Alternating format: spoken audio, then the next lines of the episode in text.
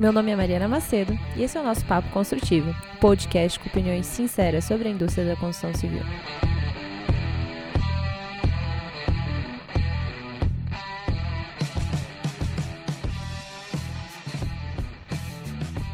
E aí galera, tudo bom? Hoje nós estamos aqui mais um dia, mais um episódio, com um convidado super especial, o Jorge. O Jorge, ele... a gente se conhece já tem um tempo, né, Jorge? Sem querer, é a segunda vez que a gente grava esse episódio, por motivos de que nós estamos aprendendo. E, Jorge, conta um pouquinho do seu currículo aí. Então, olá, tudo bem? Uh, eu comecei a trabalhar bem cedo, a gente estava conversando sobre isso. Não sei se foi agora ou se foi no outro episódio, mas... no outro episódio não, né? Na outra tentativa. É, eu comecei a trabalhar bem cedo com... construção, né? Meu pai disse que se eu quisesse dinheiro eu tinha que trabalhar e eu fui ajudar em construções perto de casa, assim.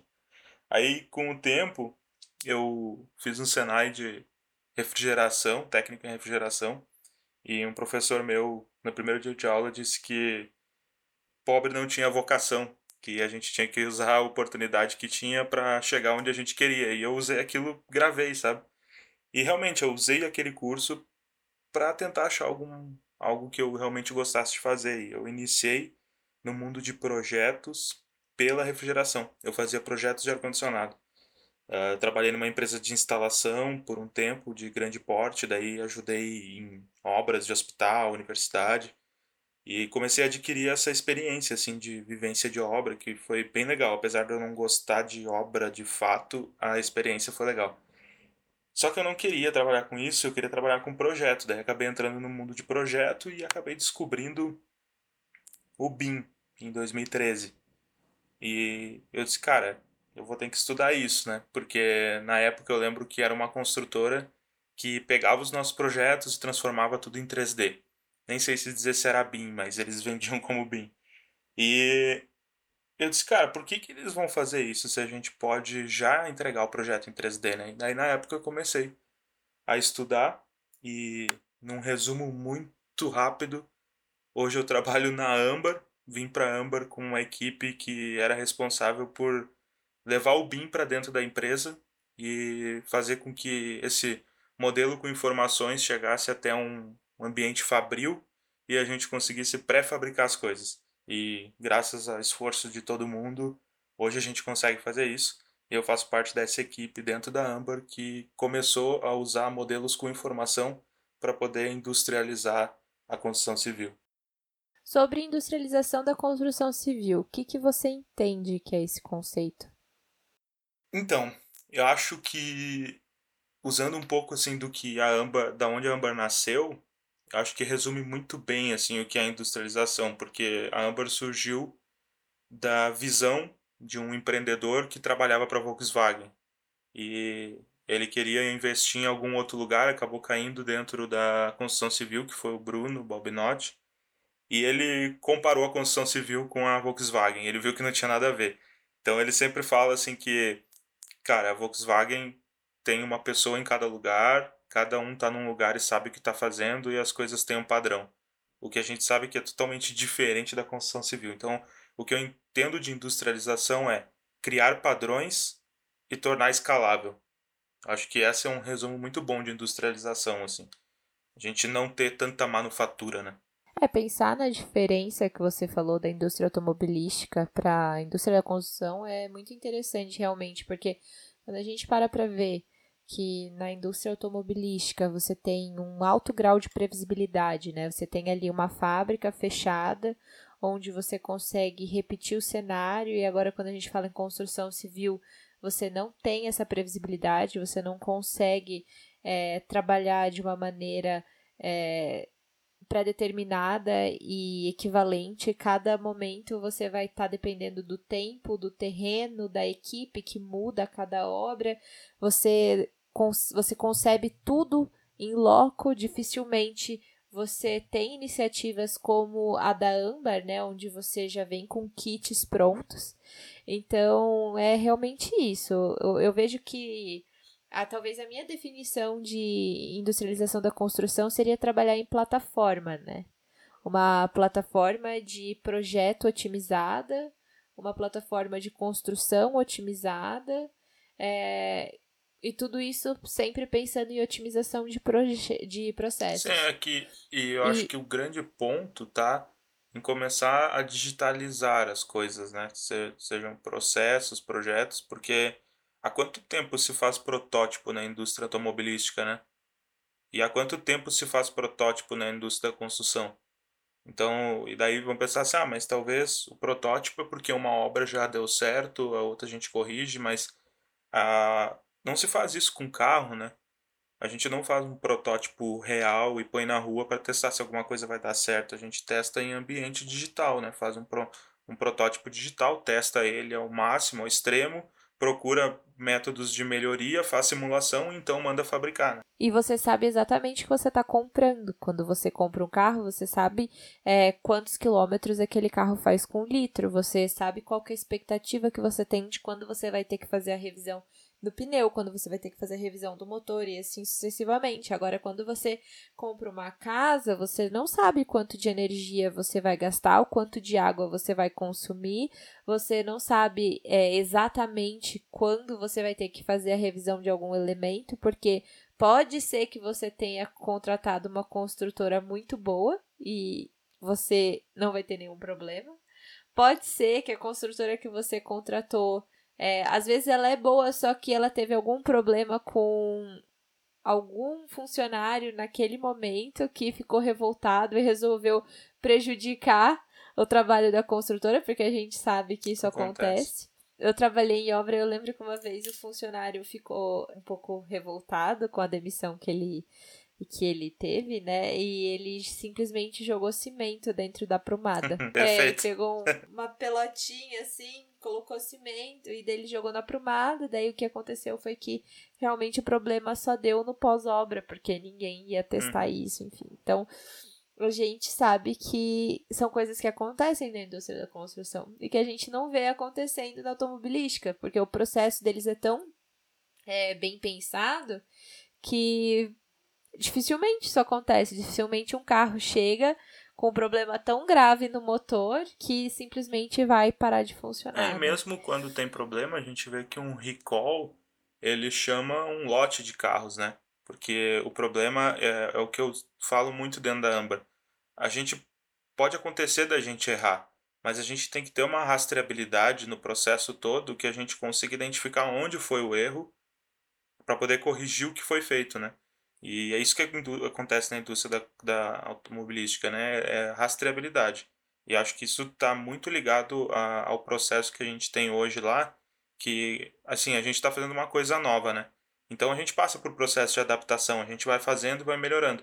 Mas ter registro das coisas que acontecem para que a gente possa rastrear problemas e, e conseguir identificar pontos de melhoria é um processo que, se a gente conseguir levar para dentro do canteiro de obra, de fato, tende a melhorar muito a construção. Falando um pouco do trabalho que a Âmbar desenvolve hoje, eu gosto de pensar que no futuro nós tenhamos construções é, volumétricas completas aqui no Brasil acontecendo, mas a gente sabe que é um problema cultural muito grande que a gente tem de aceitação, é, seja a nível do consumidor final ou das próprias construtoras.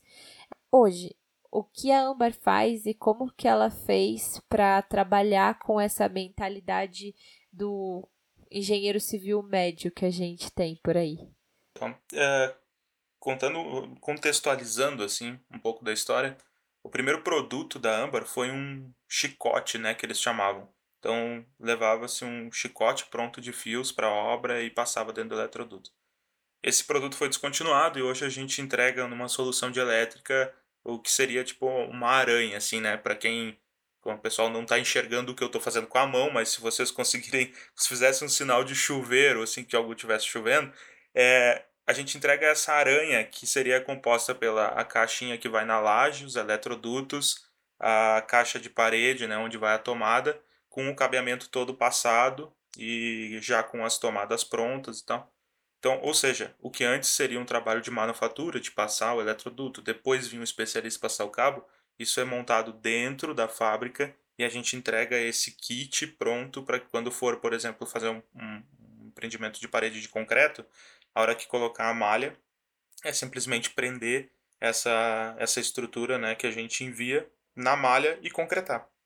Então, vai esse kit pronto para dentro de um apartamento inteiro, de um cômodo inteiro do apartamento já colocado. Isso para elétrica. Aí a gente tem a mesma solução para esgoto, para água, água quente, água fria, para gás e para P P C I também. Então, todo o que seria fabricado em loco é fabricado dentro de um ambiente fabril e transportado para a obra como um produto, né? E não como uma matéria-prima. O que a Âmbar começou a ver? Eu não tenho como pré-fabricar alguma coisa, sendo que o projeto vem de uma forma que não é muito clara. Então, o que acontece, eu vou dar isso de um exemplo que vocês vão conseguir entender o que eu estou falando.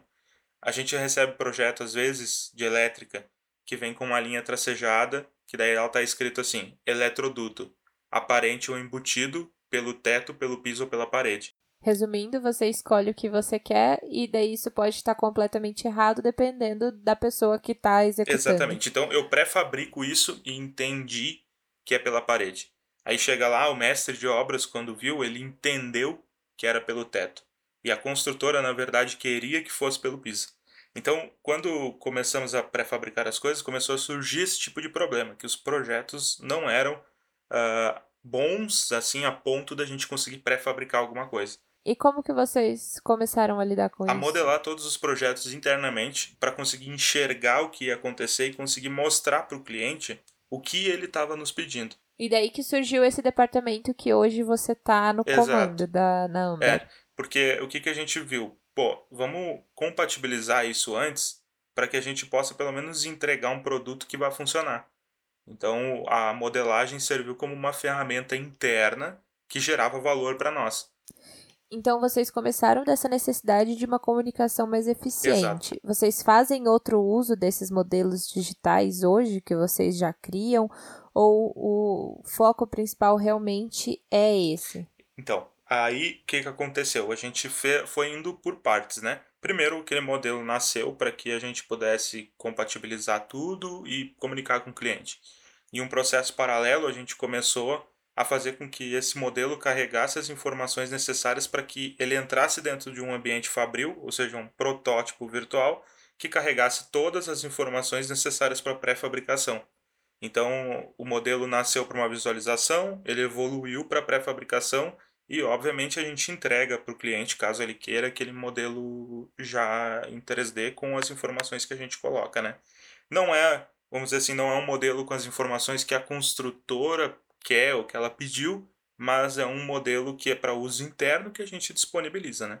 Então, o modelo hoje, ele consegue conectar com o nosso software E R P, ele gera todas as documentações necessárias, tanto para a obra quanto para a fabricação, né? Para a gente chama lá de folha de bancada. Então, a pessoa que monta, ela recebe um documento dizendo qual peça vai em qual lugar, se ela é colada ou não, se a ligação do fio uh, entra numa tomada, vai até a outra. Então, toda essa informação dentro do modelo gera uma documentação para a fabricação e para a obra, porque para a obra, com as nossas soluções, não adianta mais ir ao projeto. Tem que ir um manual de como montar aquela solução na parede, ou no piso, ou no teto, né? Então, o modelo carrega essas informações hoje. E isso você falou bem claro. Hoje, hoje. Qual que é o próximo passo? Então, aí, o que, que eu falei, o Bruno ele vai imaginando as coisas, a gente diz assim, que ele vai como que jogando os pratos assim para cima e a gente vai atrás catando os pratos, assim, organizando, né? Aí surgiu o software que a gente lançou em outubro, que é o EVA, que é onde a gente consegue uh, fazer medição, uh, controle de qualidade, programação de obra, né? a, a programação a curto e longo prazo da obra, uh, conseguir ligar o modelo a cada uma das tarefas da construtora. Aí, a partir disso, a gente consegue saber quantidade de, de insumos que eu vou usar, quais ferramentas eu vou usar, quantas pessoas eu vou precisar, quais equipamentos de proteção que eu vou ter. Então, surgiu da ideia da gente conseguir ligar um elemento do modelo a uma composição, tanto orçamentária quanto de uh, equipamentos e pessoas. Então, uh, o software nasceu com a ideia de que, cara, na palma da mão de um smartphone eu consigo ter o controle total da obra, né? Então, vou botar de termos práticos. O mestre de obras vai lá, executou a parede, ele dá como executada aquela tarefa, tira uma foto e essa informação vai para a equipe de qualidade da construtora, num computador, na web, seja onde for. Ele recebe essa notificação, sabe que está pronto, pela foto ele pode dar ok ou ele pode ir lá verificar o trabalho do mestre. Quando ele faz isso, ele Entendi. Pode dizer que está pronto ou não. Agora volta para a minha pergunta lá no começo. Eu imagino que vocês tiveram uma série de desafios, porque é, tudo isso que vocês estão propondo realmente traz uma série de mudanças. E a primeira delas é, obviamente, relacionamento com as construtoras. É, eu imagino que vocês tiveram uma série de empecilhos, é, até algumas construtoras. Como que vocês fizeram para lidar com isso? Ou como vocês lidam com isso? A gente tem que, na verdade, é conseguir provar para a construtora que a gente tem uma possibilidade de escalar um serviço que para ela pode não ser tão vantajoso, sabe? É como se, assim, cada um na sua especialidade. Então, o que que acontece? Eu posso ter um, um centro de fabricação de, de kits dentro da obra? Pode, pode ter. Mas isso quase torna uma manufatura de novo, sabe? Então, pensando assim, na Âmbar, que a gente tem hoje dois footprints, né? A gente tem um em São Carlos e um em Joinville. E tá saindo outro no Nordeste. Então, qual a ideia? Cara, dentro de uma fábrica eu consigo produzir muito, escalar muito isso, sabe? Então é como a gente tem que converse, convencer a construtora de que a gente está agregando valor a um trabalho dela e tirando uma responsabilidade da mão dela. Se ela quiser fazer, ela tem o direito de fazer. É como a gente pedir comida pelo iFood e fazer em casa, sabe? Se tu tem condições de pedir pelo iFood, cara, é fantástico. Mas se tu quer fazer em casa por algum motivo, tu tem uma série de outros ônus e bônus, né? Então é assim, quase que tentar convencer ela de, cara, a gente tem muita tecnologia em cima e a gente faz isso de uma forma rápida e precisa para poder te entregar. É interessante, assim, que as construtoras, elas, para aderirem da maneira mais adequada, elas têm que entender onde que está o valor delas, né? E o valor não necessariamente está dentro da parede. Exato. Porque não é isso que o cliente dela vai estar tá pagando. Quando eu compro um apartamento, pouco me importa é, como que foi feita a parte elétrica, eu só quero que funcione. Exato. Então, eu não sei se você tinha kit, eu não sei se você contratou, ou, enfim, se você tem mão de obra própria, ou se você subempreitou, para mim não faz diferença, eu só quero saber preço e qualidade final, é o que o consumidor vai olhar. Então, eu acho que o segredo é sempre é, valor percebido. Para qualquer coisa, é sempre pensar no valor percebido e no valor gerado. É, a, a, a gente, assim, eu, eu como se eu fosse uma consultora, o que eu pensaria, cara, como eu uh, levo mais valor para o meu cliente de uma forma que eu consiga ganhar dinheiro com isso, sabe? Porque no fim tudo é ganhar dinheiro. Então, como eu mostro para o meu cliente que eh, eu posso cobrar mais dele? Não vai ser porque está dentro da parede, como tu falou, mas talvez o tempo que eu economizei fazendo isso eu possa investir em outro ponto e agregar valor. Talvez na minha área comum, no meu, uh, em algum sistema para economizar energia, água, sei lá. Então, na verdade, a consultora teria que pegar esse custo que a gente está tirando dela e conseguir deslocar para um outro lugar, né?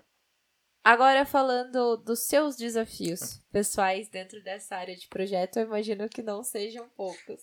Não, é, é verdade, eu falo, parece que sou só eu, né? Mas, assim, a gente tem uma equipe de pessoas muito, muito boas lá dentro. É, o que, que o Vargas faz, assim, que é fantástico, é analisar os processos que estão acontecendo e, principalmente, mapear aquilo que se gasta mais tempo e não agrega valor. Então, vou dar um exemplo muito prático. A gente gera uma docu- muita documentação, porque a gente gera documentação que vai para a obra, a gente gera documentação que vai para a fábrica. Então, eu, a gente criava, tipo assim, pegou um projeto, de um exemplo prático, uh, um projeto que tinha, acho que eram quarenta e sete pranchas, que a gente tinha que montar todas as pranchas com todos os detalhes de montagem, vistas e tal, dentro da folha. Isso levava um, um grande tempo fazendo, né? Como a gente lá mapeia o tempo de cada atividade, a gente consegue depois enxergar onde está indo mais tempo da equipe. Isso para nós agregou muita coisa, porque a gente via assim, pô, a gente está gastando muito tempo nisso, vamos ver o que, que é. Eu estava lá gerando documentação. Então imagina, cara, montar uma quarenta e sete pranchas levaria, sei lá, um meio turno, não lembro da, exatamente o tempo que foi mapeado. Mas eu lembro do resultado. A gente gerou quarenta e sete pranchas em menos de um minuto. A Âmbar, ela trabalha com a parte de fornecedor, né? Tanto que ela adquiriu a Polar, ela adquiriu várias empresas nesse sentido. É, ela trabalha também com a parte de construção, que é justamente essa parte fabril que você falou, que é onde você monta tudo isso.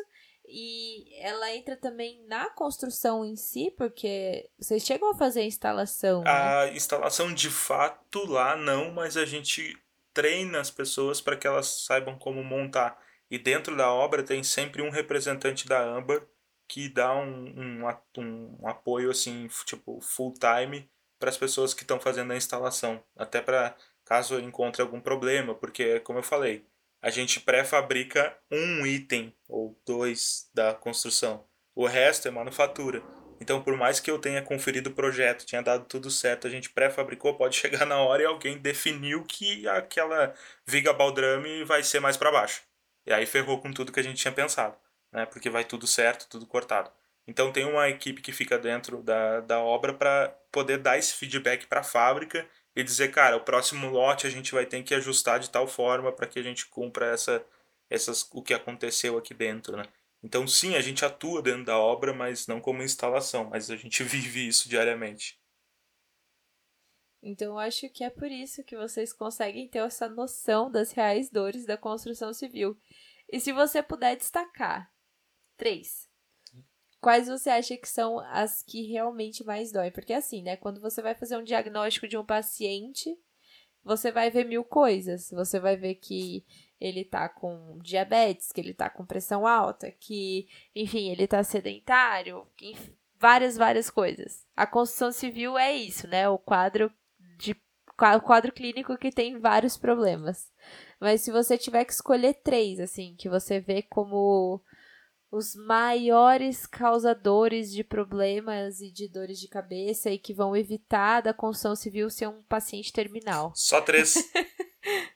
Só é, três. Vai ser difícil, né, elencar três. Eu vou fazer o seguinte, eu vou trazer uma realidade que a gente, para entender a dor da construção, a gente fez pesquisa de mercado. A gente fez entrevista com o empreiteiro. Você está trabalhando com Exato. Dados. Eu vou. deixa eu, deixa eu fazer, fazer um marketing aqui, né? Para contextualizar, gente, no último episódio que ficou em off só entre, entre eu e o Jorge, porque eu perdi o arquivo, é... o Jorge ele contou que nesse ano de dois mil e vinte o objetivo dele é trabalhar com dados. Então vamos aos dados. Seguinte, a gente fez uma entrevista com empreiteiros, projetistas e construtoras. E eu vou trazer quais eram as maiores dores dos empreiteiros e daí a gente vai conseguir ter assunto para um ano, tá? Vamos lá. Primeiro, primeira dificuldade dele. É, ele não é, dif, é de uma dificuldade de entender os projetos. Então, é uma grande dificuldade que eles têm é de entender projeto. A segunda dificuldade é de fluxo de caixa. E a terceira dificuldade deles era atrelada ao fluxo de caixa, mas dificuldade de comprovar a medição do que eles fizeram. Parece que isso não traz muito problema para a construção, mas eu vou dar algumas dificuldades rápidas das, dos três pontos e depois a gente discute eles. Primeiro, dificuldade de interpretação de projeto. Imagina, coitado do empreiteiro que recebeu o mesmo projeto que a gente recebeu dentro do escritório, dizendo que aquela linha tracejada era um eletroduto pelo piso, pela parede, pelo teto, aparente ou embutido. Ele vai ter que interpretar isso na, na, na hora. E quem executa a elétrica não está com os outros projetos lá na hora e nem tem tempo para fazer isso na hora que o caminhão chegar para con- concretar. Então ele vai tomar uma decisão. Vamos para o outro ponto, fluxo de caixa. O empreiteiro ele não tem uma educação financeira uh, tão alta quanto algumas pessoas têm ou quanto uma equipe financeira tem. Normalmente o empreiteiro é ele e tem algumas outras pessoas que trabalham com ele. Ele recebe uma bolada de dinheiro no início da obra, como uma entrada, como alguma coisa, no primeiro pagamento, e ele, a primeira coisa que ele faz é comprar um carro. Então ele gasta aquele dinheiro muito rápido. Aí depois a construtora tem algum fluxo de caixa que não funciona, porque daí é o terceiro item, e ele não tem como pagar o funcionário, o funcionário fica bravo, ele coloca cimento dentro da prumada, ele corta um cano e não avisa ninguém, ele faz o que ele quiser e ninguém tem controle sobre isso porque atrasou o pagamento dele, e o coitado do empreiteiro não tem o que fazer. Então, o fluxo de caixa e a, ligado à medição, por que que acontece? Ele não consegue provar para a consultora que ele mediu, que, que ele fez, porque ele anotou num papel e entregou para ela. E daí quando ele entrega para ela, a consultora diz, ó, oh, não tá feito ou não foi feito isso, ele tem que correr atrás disso tudo e acaba que para poder receber o dinheiro, ele aceita o que a consultora está dizendo para ele que foi feito. A consultora talvez não faça isso por má fé, mas porque, cara, receber a medição num papel, num estagiário que foi lá e deu um check, realmente é difícil. Então o coitado do empreiteiro fica na mão disso. Eu tô pegando um ponto que só do empreiteiro. Eu não estou entrando na consultora, nem no projeto, nem fornecimento de material, nada. Imagina só esses problemas para o empreiteiro que é responsável por botar o prédio de pé. E ele é um stakeholder, hum. né? Ele é uma das partes envolvidas e esses são os problemas principais dessa Exato. Parte envolvida. A gente não está nem falando, por exemplo, dos problemas que um projetista tem ou na construtora ou nas formas de contratação que a construtora tem com os projetistas e com os empreiteiros, porque se a gente for falar de forma de contratação, a gente vai ficar aqui também até dois mil e trinta. Exato. E daí, assim, cara, essa dificuldade de interpretação de projetos, se você conversar com eles... Eles têm, assim, é fantástico e, e todo projetista deveria fazer isso, é de sentar com o empreiteiro e perguntar para ele, cara, o meu projeto é executável? Não é só isso, né? A gente tem que pensar de novo na forma de contratação. O que acontece é que você tem o projeto que ele é contratado e o projetista, ele não é penalizado, responsabilizado ou não é requerido do projetista esse tipo de relacionamento com o pessoal da fase de projeto. E assim, o qual que é a questão, né? Geralmente as construtoras, elas trabalham sempre com as mesmas equipes de projeto. Dificilmente uma construtora vai mudar as empresas que fornecem projeto para elas. É, e na fase de contratação não é requerido isso, não é requerido esse feedback, esse nível de relacionamento. E daí acaba passando batido, né? Algumas construtoras até fazem, e eu, assim, não posso generalizar, né? Que alguém vai nos ouvir e vai dizer que a gente falou que ninguém faz. Algumas até fazem esse feedback junto com os projetistas e, tipo assim, quais foram os pontos positivos, negativos do projeto para ajustar para os próximos, sabe?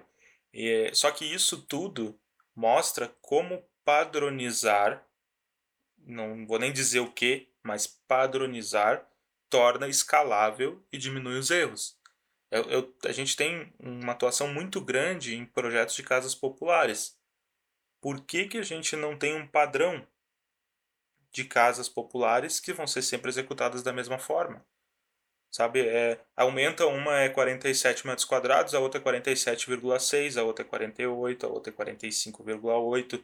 Uh, não há um padrão disso, sabe? Poderia ter. Exato. Mas daí por que que não? Ah, porque eu tenho que utilizar a melhor forma possível o meu terreno, sabe?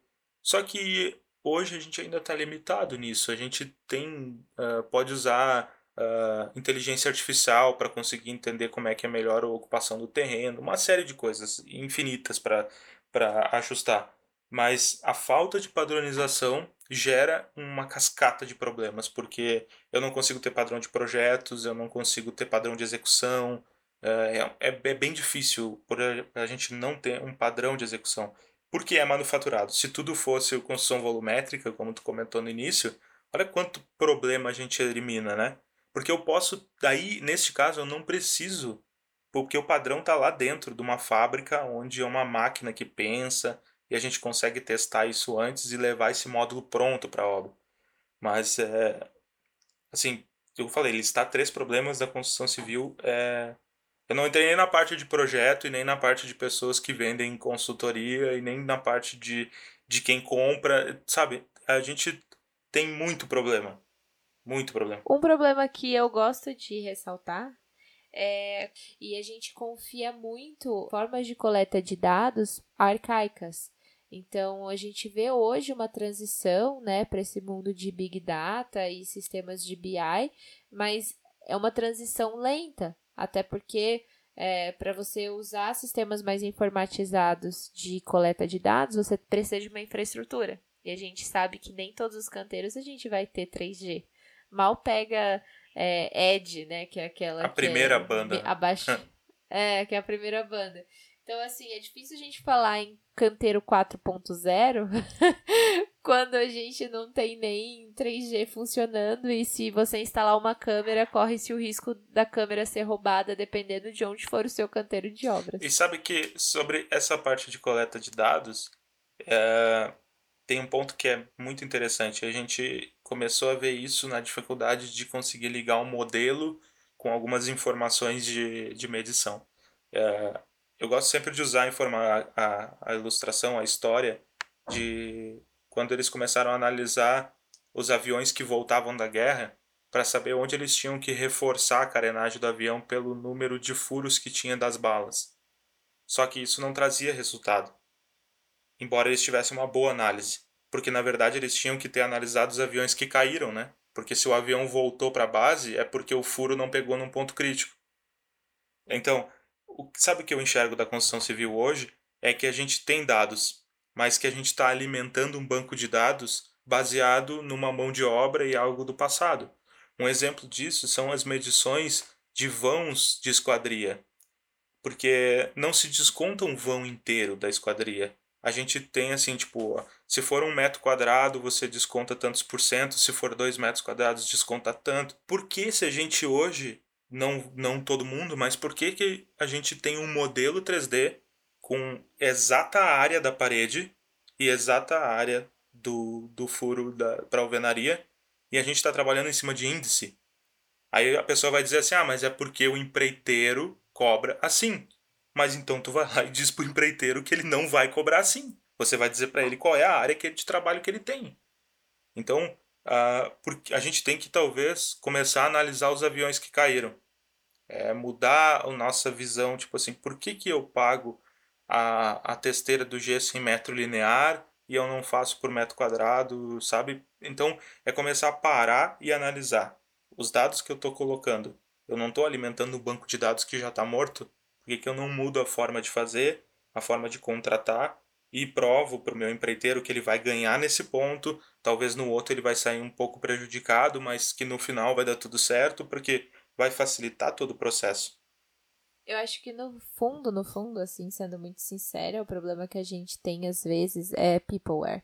É, no sentido de que, assim, uh, você falou, né? Ah, tem que explicar para o empreiteiro que ele vai perder nisso, mas no final vai ficar tudo bem.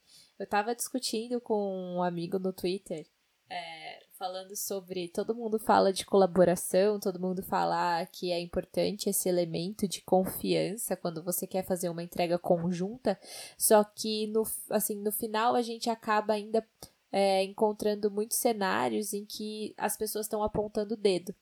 E o que, isso acontece porque a gente ainda tem muitas pessoas que trabalham com um mindset finito. Então, assim, ela quer ganhar...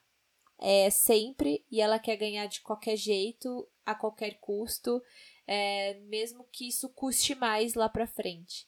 É, e trazendo isso para a construção civil, é exatamente o que acontece. A gente tem muita, uma mentalidade ainda muito presente de pessoas que querem ganhar a qualquer custo, mesmo que isso signifique perdas gigantescas no longo prazo. É, e eu acho que esse que é o problema que eu falo, que é o peopleware. A gente precisa mudar para um mindset mais infinito, sabe? Que a gente tem que pensar em relacionamentos de longo prazo, que a gente não tem na construção civil, porque é aquilo, né? Cada projeto é um projeto, cada projeto eu trabalho com uma equipe. É, então, como a gente tem esse mindset segmentado por projeto, é, às vezes a pessoa não pensa nesse relacionamento de longo prazo, focado muito mais em qualidade e em ganhos mútuos. Então, eu acho que a gente também tem muito a trabalhar nesse sentido como indústria. É, concordo. E vou voltar no empreiteiro e vamos pegar ele como mártir de novo e vamos pensar assim, ó, por que, que o empreiteiro teria que ganhar mais nesse projeto sem pensar no outro? Será que isso não está ligado ao fluxo de caixa dele? Por uma necessidade? Por ele precisar de grana realmente para poder pagar a equipe dele?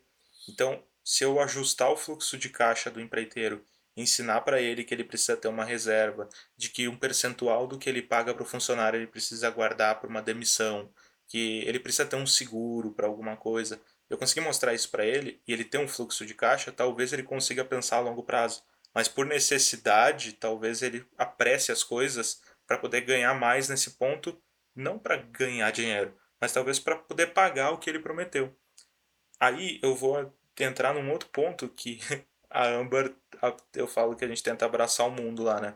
A gente tem um outro programa que a gente chama de Empreiteiros, que ele vai nascer agora por março. Na verdade, a gente já fez um teste e ele, a gente vai retomar ele em março, que é isso.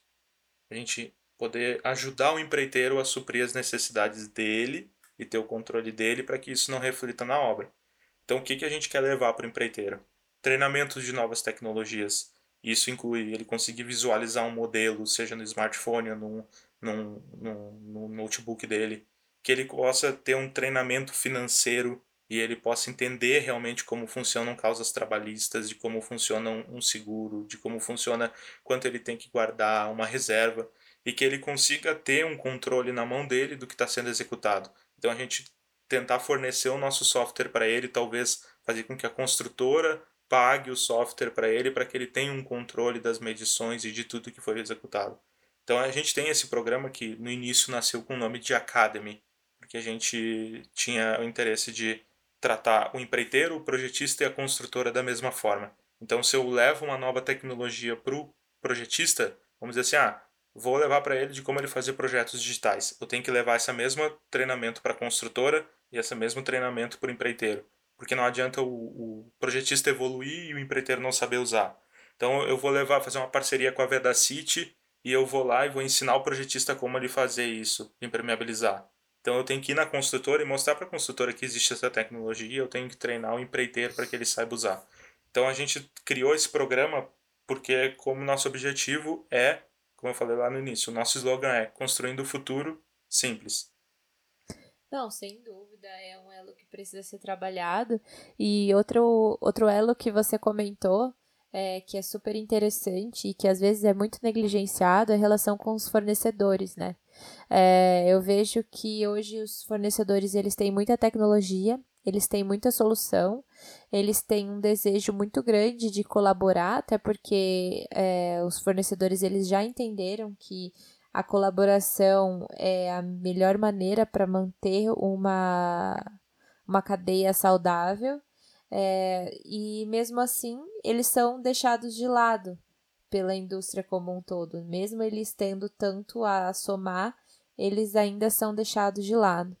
E eu percebi isso uma vez quando eu estava numa reunião é, com uma indústria química e, e essa indústria comentou comigo que existem soluções para tintas terem uma durabilidade de quinze, vinte, vinte e cinco anos, mas que acaba não, não chegando ao mercado. E isso é um segmento, um produto, é, e são inúmeros os produtos que a gente tem por aí, sistemas e soluções.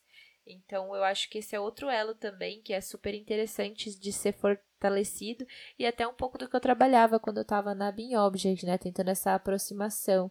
Então, essa é uma bandeira que até hoje eu tento, tento trazer por onde eu vou, porque é realmente fundamental que todos os, todos os stakeholders, todas as partes envolvidas, né, passem a trabalhar de maneira conjunta e realmente é, no sentido de, de que o José está é, fazendo, né? Tentando diminuir os desperdícios, mas não só dentro, mas por toda a cadeia produtiva. É, uh, quando a gente pensa em digitalização, talvez, ou uh, como um tema assim, de fabric, pré-fabricação, né? Industrialização da construção, talvez as pessoas tenham uma visão somente da fábrica, né? Mas quanto a gente já conversou aqui nesse pouco tempo, e quanta coisa a gente já abrangeu com o objetivo de apenas uma empresa, né? Porque talvez tenham várias empresas envolvidas nisso, mas uma empresa no Brasil que está tentando fazer isso e quanta coisa está sendo envolvida.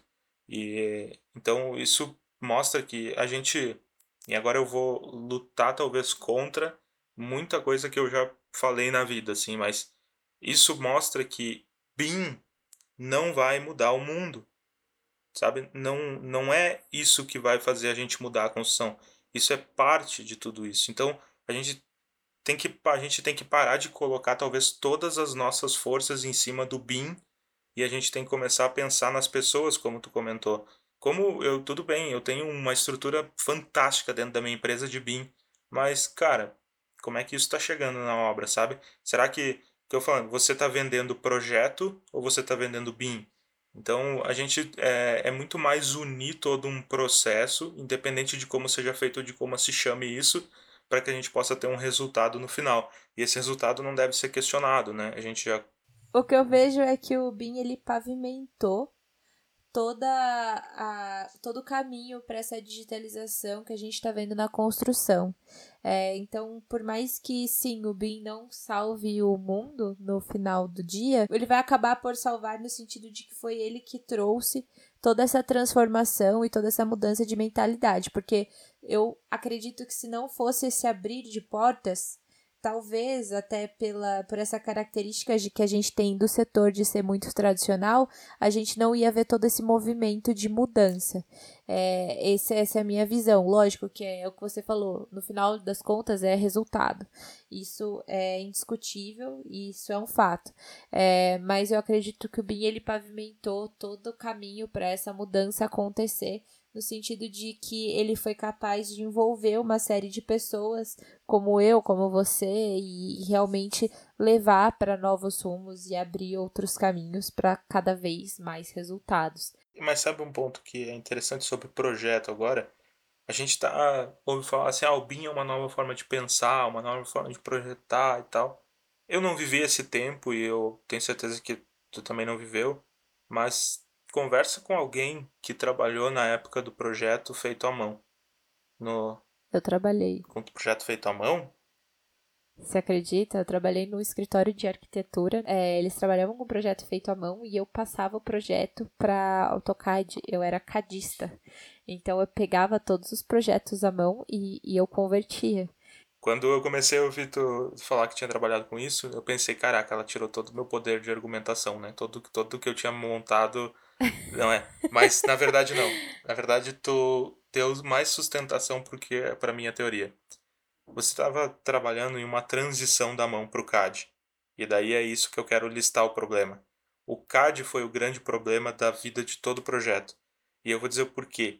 Quando eu fui explicar por um sócio que eu tinha, ele tinha setenta e um anos na época. E ele trabalhou, obviamente, com projetos feitos à mão, mecânicos, arquitetônicos, ele dava... a aula de projeto na Universidade do Rio Grande do Sul. E quando eu expliquei para ele o que era B I M, né? Vendi para ele, como meu sócio, o que era B I M. Uma nova metodologia, o que, que a gente tinha que fazer, precisava de informação antes. Ah, eu fiz todo aquele discurso que todo mundo sabe como é que é. Ele começou a rir e me disse assim, legal, vocês deram um nome bonito pro que a gente sempre fez quando o projeto era à mão. E daí ele começou a me explicar. Porque a gente pensa num projeto à mão, numa coisa assim, ah, mas é uma coisa ruim e tal. Mas ele falava assim, ó, o AutoCAD trouxe o advento do control Z, e do control C, e do control V. O que faz com que as pessoas não pensem mais na hora de desenhar alguma coisa. Então começa a ter uma série de erros, porque você simplesmente dá um control C, um control V, traça uma linha que você pode depois saber que vai apagar. Ele falou assim, antes de traçar qualquer... linha num papel com nanquim, você pensava dez vezes antes de fazer. Você imaginava um corte, você traçava o corte antes para poder ter uma ideia de como vai ser. Pensava nas informações que você ia pôr, porque não era só aplicar uma achura, já tinha que pensar em que caneta vai usar para deixar a espessura. Então, ele falou assim, para apagar isso, era com uma lâmina de estilete, porque a borracha não fazia, então você tinha que raspar o papel para poder fazer isso. E o que ele falou, antes, no projeto à mão, se pensava antes de fazer alguma coisa. No AutoCAD, a gente simplesmente ia desenhando para ver como é que ficava, depois eu faço o corte. Aí lá no projeto executivo, quando a gente ia fazer o corte, a gente via, caramba, não vai dar, esse detalhe não vai acontecer e tal. Só que a, a tua planta baixa já foi para iniciar a fundação, e agora você está fazendo um corte para um detalhamento que está sendo pensado agora, sabe? É aquilo, nada substitui a boa arquitetura e a boa engenharia, independente da ferramenta que você usar. Exato, mas porque se pensava, o que que o, o B I M, e eu, eu digo assim, muito mais a, a ferramenta que modela, trouxe de volta? O você precisar pensar para fazer. Porque não são mais duas linhas, você precisa botar uma parede, daí você tem que pensar, caraca, mas eu vou botar o quê? Ah, uma parede genérica? Mas por que que eu... Aí você começa a pensar no que está fazendo. Aí a gente diz assim, ah, mas eu vou antecipar as informações. Não, a gente, na verdade, está puxando informação que a gente já deveria ter. Não, e esse é um problema terrível. Eu lembro que, assim, é uma discussão que sempre existiu. É assim, ah, eu vou trabalhar com genérico ou com específico de fabricante. Essa não é a questão, sabe? As pessoas é, conversavam como se esse fosse, essa fosse, é, esse fosse o Santo Graal, como se esse fosse o ponto principal. Na verdade, não é isso. Você não tem que saber se é genérico ou se é específico de fabricante. A discussão não é essa. A discussão é, você sabe o que você está projetando? O que, o, que é, o que que é isso? É ter informações de projeto, seja por um briefing da consultora. Seja... Por isso que quando eu falei assim que o B I M não vai mudar o mundo, porque, na verdade, tudo se resume nas pessoas. A gente volta para as pessoas. As pessoas precisam voltar a conversar. Daí que eu falo do tipo de contratação, porque... É, porque isso, como eu falo, é um erro de contratação, porque, cara, o que a consultora pediu? A consultora quer B I M, mas ela não disse o que ela quer. Ela simplesmente quer B I M. E o projetista, ele faz projeto em B I M, mas ele também não procurou entender o que a consultora quis e nem a consultora sabia o que ele estava entregando. Então, tipo assim, é um, gerou uma cadeia de problemas que foi puxando uma coisa, foi puxando outra, que eu acho que está na hora de parar e dizer assim, cara, vamos pensar qual, o que, que a gente quer de verdade. Isso deixa claro para algumas pessoas que às vezes eu vejo questionando no, no LinkedIn o que as consultechs estão fazendo de B I M que não tô vendo nada. Cara, se você não tá vendo B I M, é porque a gente não vende B I M. É simples assim. Você tem que ver o que a gente vende. A gente tá vendendo resultado na construção. Se a gente usa B I M no meio do processo, se a gente usa C A D, se a gente faz à mão, ou se a gente manda pro, pro espaço para fazer na NASA, ou numa plataforma de petróleo, é um problema nosso. Sim, é um, é um problema, não vou dizer problema, é uma solução que a minha empresa tem.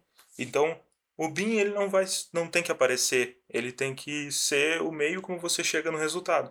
Então não adianta cobrar de uma Construtech, por exemplo, da, no, da Quinto Andar, o que, que ela está fazendo de B I M, por ser uma Construtech.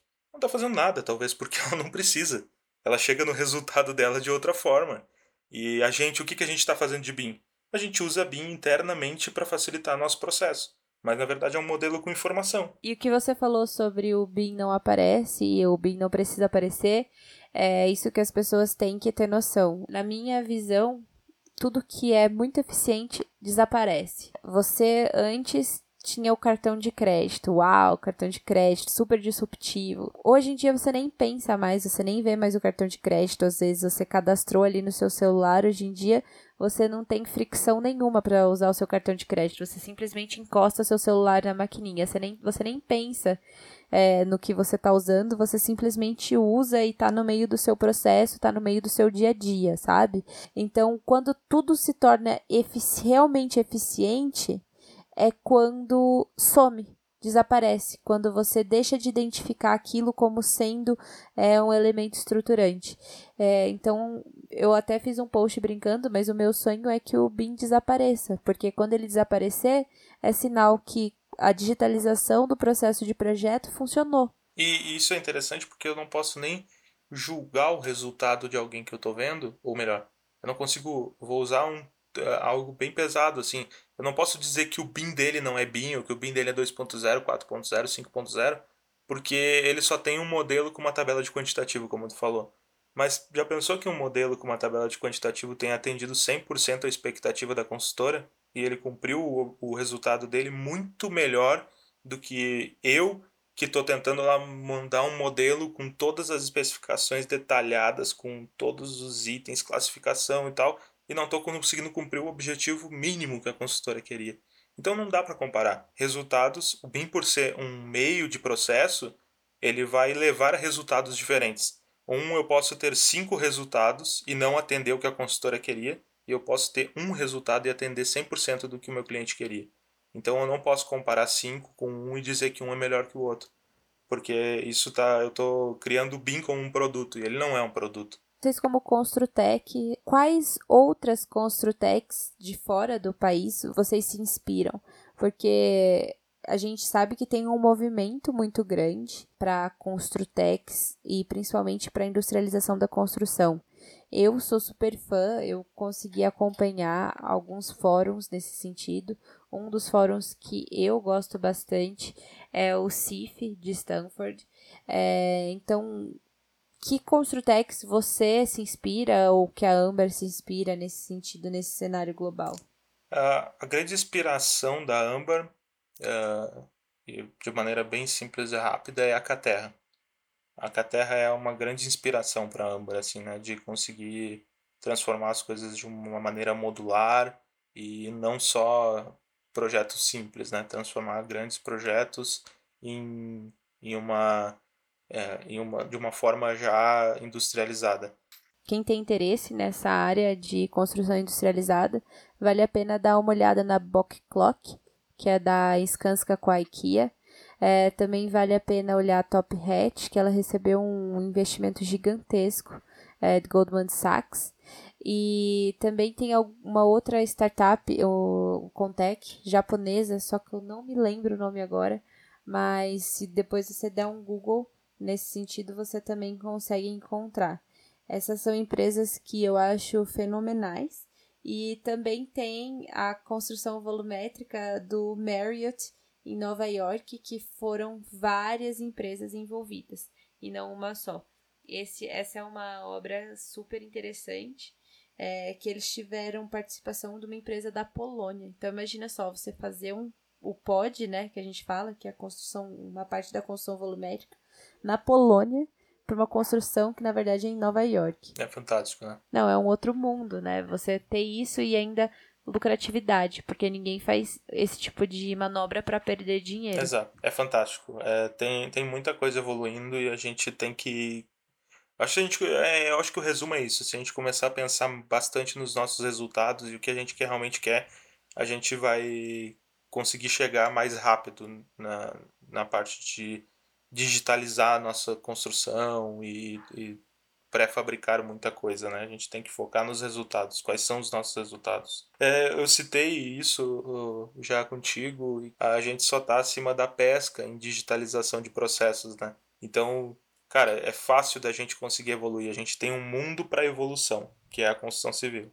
E a gente tem agora, mais do que nunca, investimentos, né? Investimentos gigantescos. Sim. Porque a gente sabe que a construção civil, além de ser uma indústria interessante para o governo, porque consegue abrigar grande parte da mão de obra de baixa qualidade, ela também é um dos objetivos de desenvolvimento, né, necessário para o desenvolvimento do país como um todo, seja na parte de infraestrutura ou realmente nessa questão de affordable housing. O que, que você acha que as pessoas têm que se concentrar? Qual tecnologia você acha que elas têm que se apoiar? Ou que mudança que elas têm que abraçar para realmente trazer essa mudança que a gente tanto espera? Dados. Acho que se a gente basear todo nossa nosso esforço em coletar dados, a gente vai começar a enxergar coisas que a gente não enxergava. Eu aprendi que um dado sozinho ele não faz sentido. Mas quando a gente cruza um dado com todos os outros que a gente tem, acho que a gente começa a enxergar coisas que a gente não tinha ideia que existia. Então, seja usando o BIM, seja anotando numa planilha de Excel, seja isso, tenha certeza de que os dados estão corretos.